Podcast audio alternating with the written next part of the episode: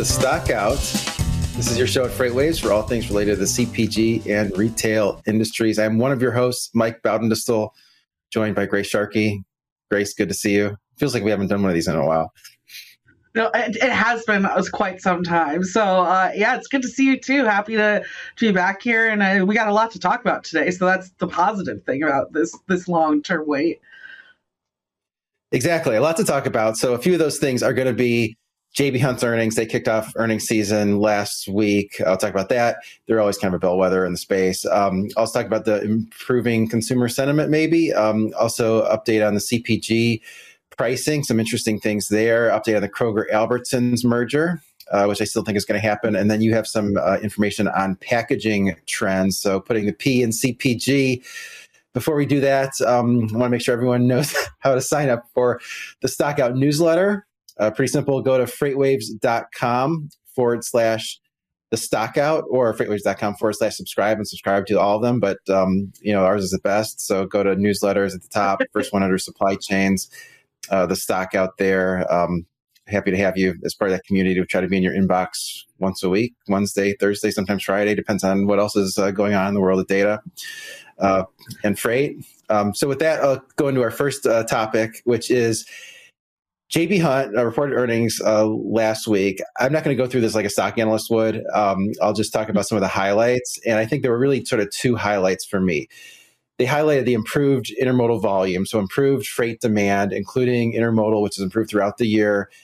Seems to be pretty strong going into 2024. Uh, and also, they talked about rate pressure in intermodal specifically. And uh, some of the numbers behind that have a sonar chart on, on loaded um, containerized intermodal volume, which is right in uh, JB Hunt's uh, you know, market. There it is. So this is going to be 53 foot containers primarily. There might be a few 40 foot containers, but primarily loaded 53 foot containers, which a lot of those are owned by JB Hunt.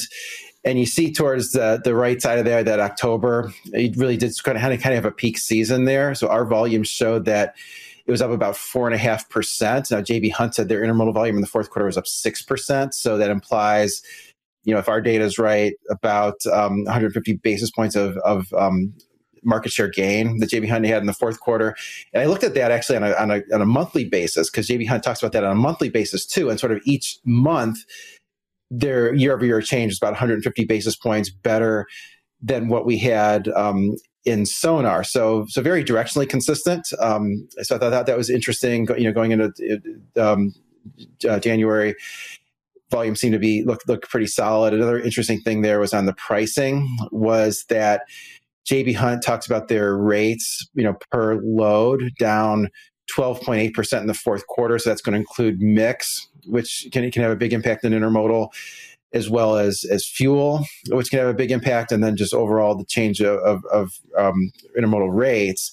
And have a sonar chart on that that shows um, you know what we're kind of looking at, and so you know when you look at um, you know what we have in 2024 is that white line, and you see it below you know the previous the previous year. That's kind of what we're, what we're looking at here um, in terms of you know, starting the year below where it was, uh, you know, the prior year, and and that has a lot to do with just where bids were repriced late last year. There's one CPG company that um, we interact with quite a lot that shares their rates with us, and in their top ten lanes, they were down an average of 18% when you compare their rates without fuel surcharges at the end of 2023 versus the end of 2022, called December through December. So a lot of that's bleeding into the first first half and so they're expecting uh, JB Hunt's expecting rates to be lower in the first half versus in the first half of um, 2023.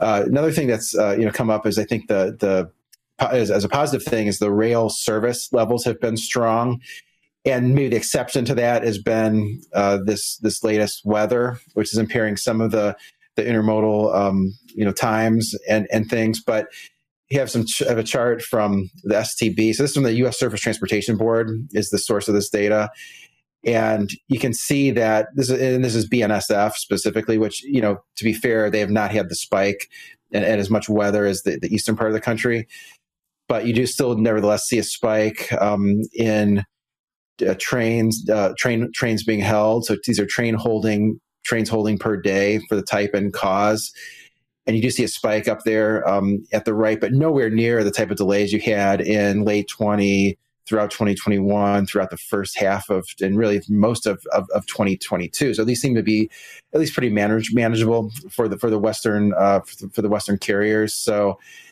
all that sort of translates to um, you know kind of what what JB Hunt's kind of motto is right now is that their volume is a leading indicator, pricing is a, is a lagging indicator. We're somewhere past the very early stages of a freight recovery, but we're not yet at the point where you're going to see that in, in, in rates quite yet. Did you have any thoughts on um, JB Hunt?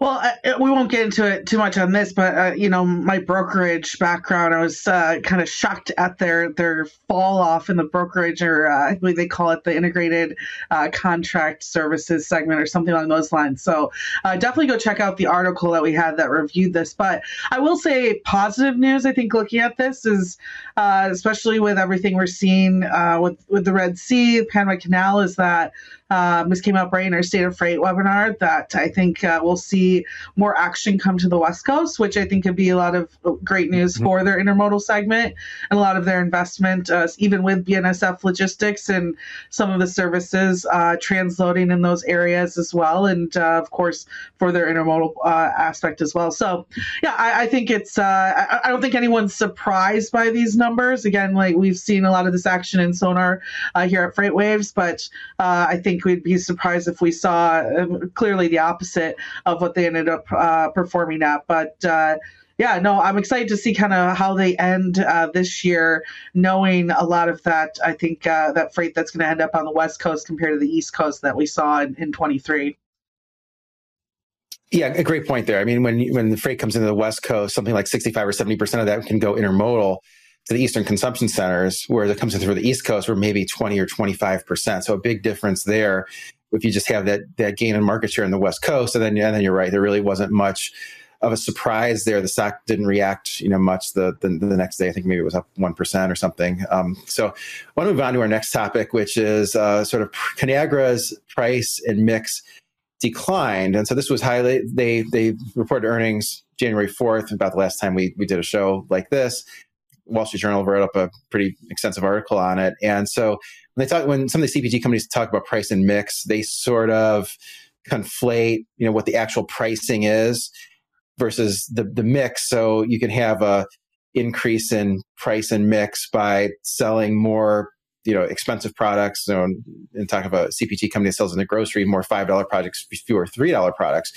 And so Conagra was the first CPG company that's reported a down price mix. And that's significant because there's just been so much inflation in CPG prices the last few years. So for Conagra specifically, 30% inflation in the last three years. I think for some of the other CPGs, it's been even worse than that. But this latest quarter for Conagra, their price mix was down 0.5%, their organic sales volume down 2.9%. And they talk about how the ingredients are a big part of that, where they're mixed, where you know the margarine, edible oils, which you know are, are down. I mean, certainly that's the, the, edible oils were at an elevated level because of the uh, Ukraine situation. You know, dairy coming down, and then some of the tomato-based products are are up. You know, some of those change with with growing uh, conditions. So there's always this kind of kind of mix of price changes in ingredients, but I think we're past the inflation in in CPG. The question is, is this going to be more of a broad you know decline in CPG prices. Uh, it does seem like the direction of CPG prices from here is down based on what Walmart said in their latest analyst call, also what Costco said on their latest analyst call. Those companies that are making some of their own private labels, they have a pretty good handle on what the costs that go into those products are. And it seems like they've been more aggressive. So, um, you think this is kind of the first of of many? Uh, yeah, I, I agree with you. I think, uh, if anything, I, uh, listening to some of these calls and, and reading these transcripts, they, they seem more open and almost I don't want to say desperate, but there's like a, a, tone that's like we're doing our best, right, to start to get a lot of these prices down. They I think they understand like the inflation aspect is starting to die down. Yeah, you brought up uh, the margarine aspect. Tomatoes are still, of course, having an issue, but I don't think we're seeing it across the board in as many items and as, as ingredients as we've seen in the past. So now it's time to figure out that strategy, right, of how we're going to actually showcase uh, that we're bringing these prices down to consumers. And again, I, I think that it's there. I think after we again maybe a, a, year, even a couple quarters go by, we'll start to see it a little bit more in pricing. Uh, and I, I personally feel like I've seen it even more so uh, at the store as well. At least uh, if it's what I've almost noticed is like, um, especially on the beverage side, if anything, it's like if, if the total price hasn't gone down, there's some really interesting deals uh, that are happening instead. So maybe we see a mix of that until we they finally feel a little bit less pain from the actual ingredient side as well. Yeah, so deals like promotions, if you buy two, you get one free, those type of things. Yeah, that kind of stuff. Mm-hmm. Yeah. Yeah, and this relationship between the CPG and retail, it really boiled over in Europe. So two newsletters ago wrote up the Carrefour, which is one of the big grocery chains in Europe, you know, largely French, and Pepsi, where Pepsi said they pulled out. Grocer said they stopped carrying them. Any of it, they couldn't agree on, you know, That's the price right. of snacks and and uh, beverages but it's it's it's rare for something like that to, to come to boil the surface to that level. Usually, it's a little bit more subtle. You know, changes in you know promotional activity or changes in placement on shelves or or, or those type of things. But but clearly, I think they're the the the CPG to concede a little bit because the retailer really conceded a lot. I think the last few years with with accepting some of these price increases. So um, it, it, seems like it's shifting back to, to retailers not accepting the price increases at this point going forward. I uh, want to move on. Uh, speaking of retail, uh, we do have this, um, you know, pending merger between Kroger and Albertsons. The close date did get pushed back, so this was announced in when was it announced? October 2022, and now it was expected initially in early 2024. And I was always like, well, you know, it's hard to get things closed when they're supposed to be closed. And that, that does seem to be the case here, where it, it's going to, now they're expecting August close. FTC, Federal Trade Commission, has not weighed in on it. They're expected to do that next month. And the grocers say that they've done what they needed to do. They've, they've divested, divested the 413 stores to the C&S Wholesale, which C&S Wholesale, you know, wholesaler now getting into the retail side of things. So the grocers say, we're good um, I'm sure there, there are lawyers which have been looking at this, you know, long before the deal was announced, you know, are, are, on that page. So the Federal Trade Commission, ball's now in their court. They have three options. They could say they could close the investigation, allowing the deal to proceed. They could either ask for additional um, requirements, which could be additional divestitures or could be something else, or they could just take legal action to block this in court, which is what um, some of the most liberal lawmakers would prefer. Bernie Sanders, um, et cetera, but um, you know, any thoughts on any any guess as to whether or not what the, the FTC is going to do? So, if I do, you remember uh, the number that they were willing to divest in originally? Was it the total four thirteen? So I think initially the... they said it was going to be something like 300 to 500. They thought they could get the deal done if they divested between 300 and 500 if memory serves. And so it's a little bit yeah. close to the middle part of the range. So I guess maybe part of me is wondering if they come back and ask for a little bit more of that action. But at this point, it almost feels like, uh, will that really make a difference to what they're being sued for? And I really don't think so. Uh, will that mm-hmm. stall possibly any uh, issues with smaller brands and smaller um, uh, stores in, in, regards to competition. I just I don't think so at this point. Um, and I just I feel like the and it's funny because I remember at this point when we were going over this, we were doing two different shows, and I did kind of showcase the argument that uh, the the smaller uh, grocery uh, competitors or those that were uh, afraid of, of course, uh, the the non-union groups afraid of uh, losing their impact uh, kind of discussing their argument. I just feel like it's not that it's not strong enough uh, in order mm-hmm. for the FTC to to tell this deal that it can't go forward. Uh, it feels a little bit uh, last hail mary throw to me personally uh, in in their regard. So. Uh, I, I, I don't think so. I think this will go through in August. Maybe they ask and they um, they let go of a few more stores, divest in a few more stores. But again, I just don't see even that action uh, curtailing anything that they're being sued for. And uh, again, I think it's just kind of this hail mary throw to see if we can stop this deal. And no, I, as a, a betting woman, or maybe more betting than I should be, I would I would say this will go through in that August uh, date. Hopefully, it doesn't get pushed back anymore. Like you said, it takes time, but I, I think it'll end up closing then. Yeah, I think it'll close at some point. I think initially the thought was that if they even if they divested 400 stores if they divested them you know 10 at a time to one group 20 at a time to another group you had a lot of these little independent grocers a lot of those could go out of business.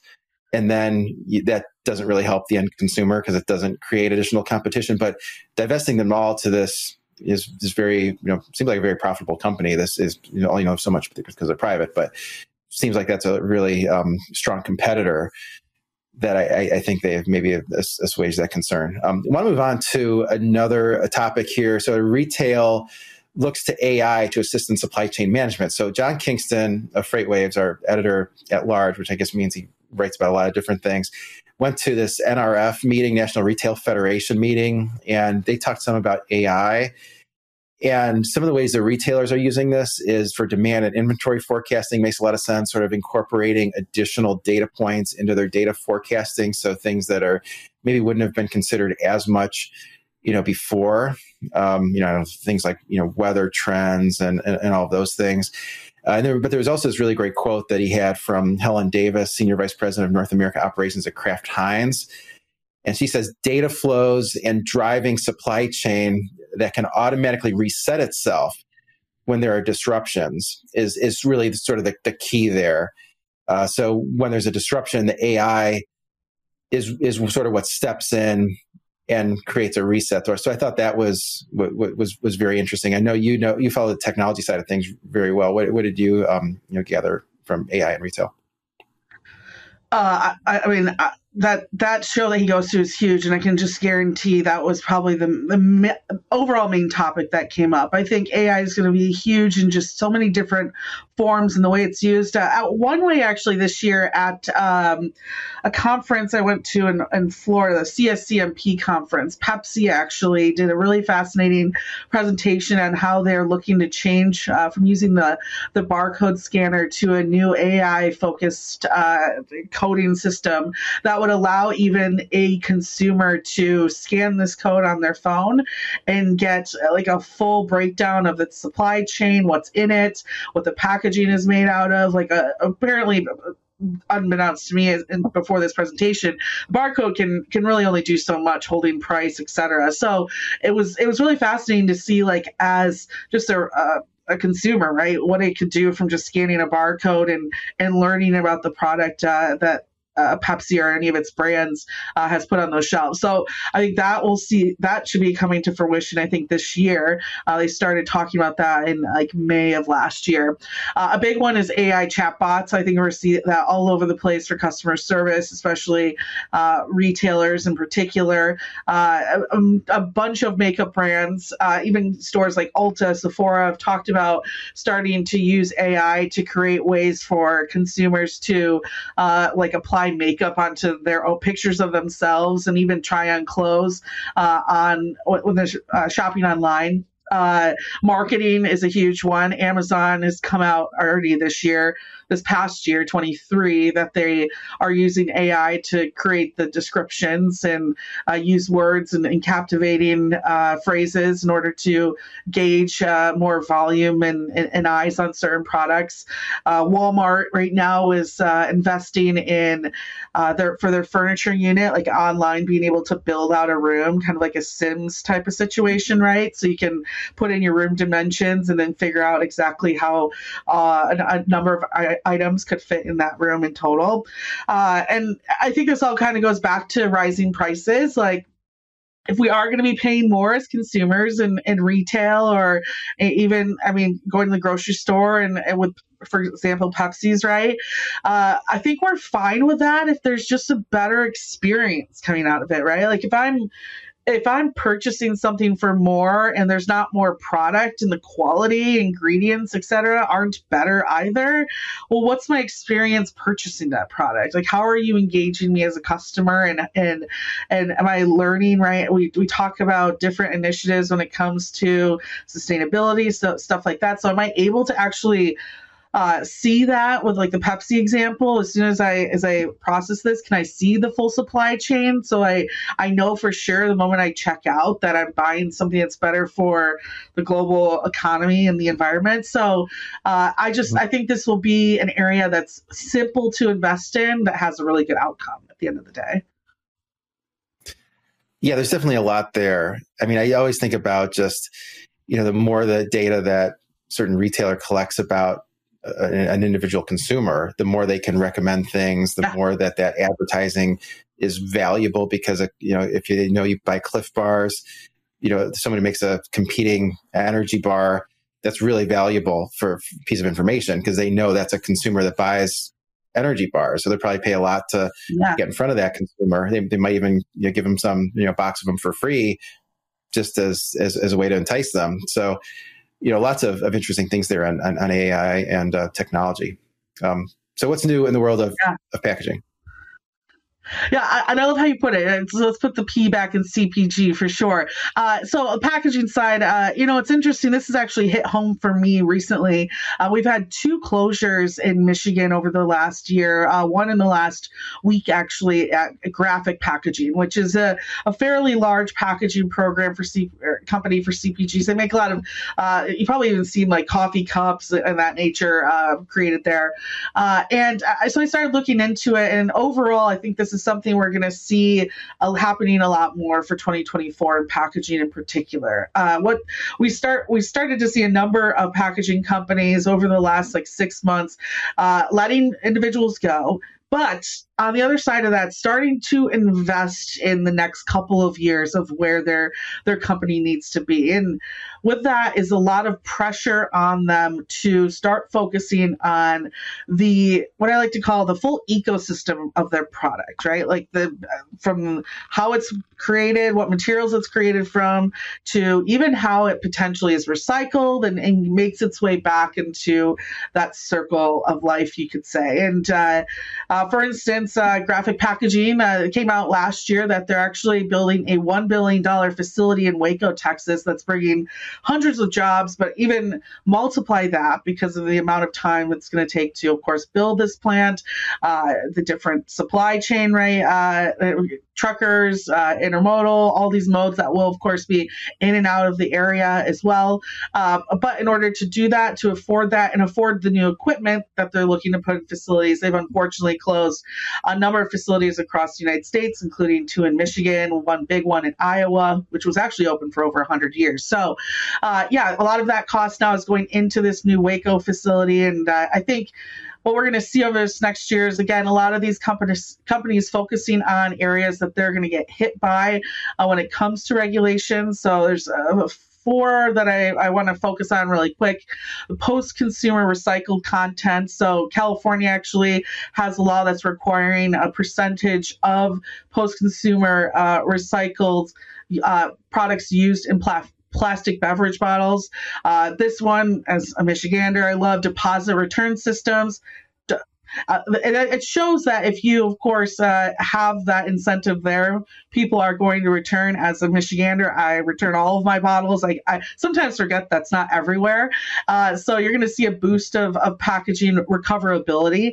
Uh, also, uh, extended producer responsibility. I think this is a big one. A lot of regulations are going to start pointing the finger at the producers of packaging of being responsible for making sure that these products are going through a recycled full life cycle. Uh, and that's, I think, why you're seeing a lot of them starting to invest in, for example, Graphic is investing in their recycled paperboard machine that's going to convert recycled products to, to new packaging. Uh, you also have labeling regulations that you're going to see on their packaging as well. Uh, and of course, uh, chemical restrictions on, on what's being used to, to make certain plastics. So a lot of these packaging producers are going to get the finger pointed to them. Regulations are going to ask them for for more reporting on what they're doing. And I think with that, you're going to see unfortunately layoffs in a lot of these spaces, but a lot of investment that I think will pay off. Maybe not this year, but you'll start to see in 25 and 26 for sure. So are those facility closures related to just less volume or is it just a shift from one type of packaging technology to another? It's it's not so much less volume it sounds like. It's more of doing uh, if using their, all of their locations in a more strategic manner. So a lot of these uh, for example the one in uh, wyoming michigan or grand rapids michigan they're offering other jobs to them. They'd have to move but there are jobs available to them in other locations. They're trying to condense a lot of their factories into uh, i guess more uh, of their other locations. So it's it's kind of cutting off a little bit of the fat and just running a more lean uh, manufacturing uh, a time or uh, like supply ch- chain. Gotcha. So another industry in flux, like so many are. Um, but with that, yes. um, hope everyone has a great day and thanks for listening.